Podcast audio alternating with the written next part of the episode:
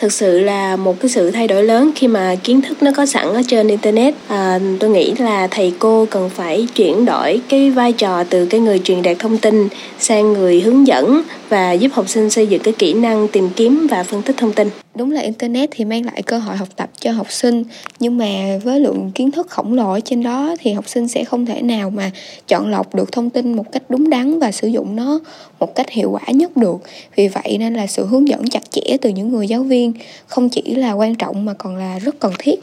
đúng là có tất cả trên internet đó, nhưng mà làm sao một đứa trẻ nó có thể chạm tới rồi nó tìm được những cái đúng đắn? Thì rất cần những thầy cô, phụ huynh chung tay là dạy cho các bé làm sao tiếp cận rồi lựa chọn thông tin một cách cần thiết. Trong suốt nửa thế kỷ trở lại đây, thế giới đã chứng kiến những biến đổi đáng kể ở mọi lĩnh vực sự xuất hiện của internet đã đánh dấu bước tiến quan trọng nhất và gần đây, trí tuệ nhân tạo ai cũng đã góp phần quan trọng vào sự đổi mới này. Nhờ những tiến bộ đột phá như vậy, mọi thông tin và kiến thức mà học sinh cần đều có sẵn trên internet, thậm chí có thể nhận được sự hỗ trợ trong quá trình học tập thông qua các trợ lý ảo ai điều này đặt ra một thách thức lớn. Với tất cả kiến thức đều có trên internet, vai trò của giáo viên là gì trong việc hướng dẫn học sinh?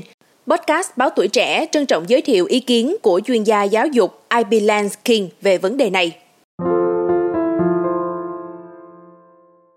Thực tế, ngành giáo dục đã nhìn thấy sự vượt trội của công nghệ trong giáo dục và mạnh dạn có những thay đổi bằng việc cập nhật chương trình giáo dục phổ thông 2018.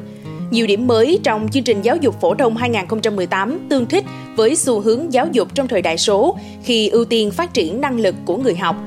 Công bằng mà nói, chương trình này có nhiều khía cạnh vượt trội so với chương trình ở nhiều nước phương Đông lẫn phương Tây.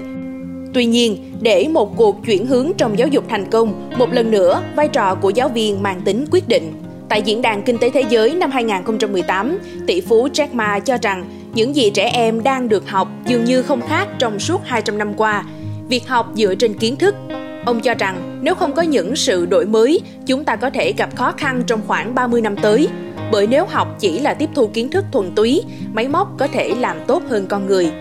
Do vậy, theo tôi, giáo viên sẽ phải chuyển đổi phương pháp giảng dạy từ việc truyền đạt kiến thức sang phát triển năng lực và tăng cường sự trải nghiệm cho học sinh. Các em cần được dạy những năng lực mềm giá trị như niềm tin, tư duy độc lập, làm việc nhóm, quan tâm đến người khác. Trên hết, đó là năng lực học suốt đời thông qua Internet và AI – bởi vì mỗi học sinh ngày nay đều có thể tiếp cận thông tin và kiến thức 24 trên 7, nên thứ hữu ích nhất mà giáo viên có thể truyền đạt cho học trò là kỹ năng học hiệu quả, đặc biệt trên nền tảng số gắn liền với Internet, AI hay những công nghệ mới. Cụ thể, học sinh cần biết cách sử dụng thiết bị số, khai thác tài nguyên từ các website hữu ích. Các em cần được hướng dẫn kỹ năng tìm kiếm, lựa chọn, xử lý và so sánh thông tin Internet hay AI – từ đó, các em sẽ hình thành được phẩm chất tự học và tự quản lý việc học trong thời đại số. Thầy cô sẽ tiếp tục là những người hướng dẫn cho học sinh trong thời đại số. Muốn vậy, giáo viên cũng cần được tiếp sức. Bằng cách nào? Tôi nghĩ ngành giáo dục Việt Nam có thể phát triển thêm các nền tảng số để giáo viên có thể tự học và tự nâng cao năng lực chính mình giáo viên cần được hỗ trợ tiếp cận các phần mềm số và trường học có thể đầu tư các tài khoản cho giáo viên truy cập vào những phần mềm bổ trợ cho các bài giảng, tiết dạy. Giáo viên cần được tham gia vào các chương trình bồi dưỡng toàn diện về khai thác các tiềm năng của công nghệ cũng như các cách thiết kế bài học, cách giảng dạy mới mẻ, thú vị dựa trên những tài nguyên số.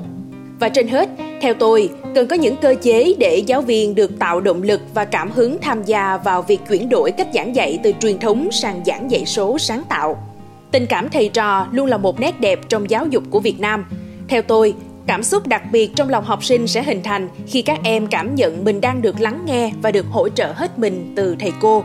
Nếu để ý, bạn sẽ thấy những giáo viên để lại ấn tượng nhất và cho bạn nhiều cảm xúc nhất thường là những người không chỉ để giúp bạn học tốt, mà còn khơi gợi được khao khát trong bạn để bạn luôn trở thành phiên bản tốt hơn. Nghĩa là chỉ cần khơi gợi được khao khát này trong học sinh, giáo viên sẽ luôn được các em yêu mến. Muốn thế, giáo viên cần giúp học sinh đặt ra những mục tiêu và sau đó đồng hành cùng họ bằng nhiều cách khác nhau để từng bước đạt được những mục tiêu đó. Trên hành trình này, thầy cô là nguồn động viên và truyền cảm hứng cho học sinh và có lẽ không có cách nào truyền cảm hứng tốt hơn bằng cách làm gương Thông qua những nỗ lực thực tế của thầy cô trên bục giảng và trong cuộc sống, tấm gương của thầy cô sẽ được các em noi theo. Quý thính giả nghĩ sao về vấn đề này? Hãy cho podcast Báo Tuổi Trẻ biết dưới phần bình luận. Cảm ơn quý thính giả đã lắng nghe số podcast ngày hôm nay. Xin chào tạm biệt và hẹn gặp lại.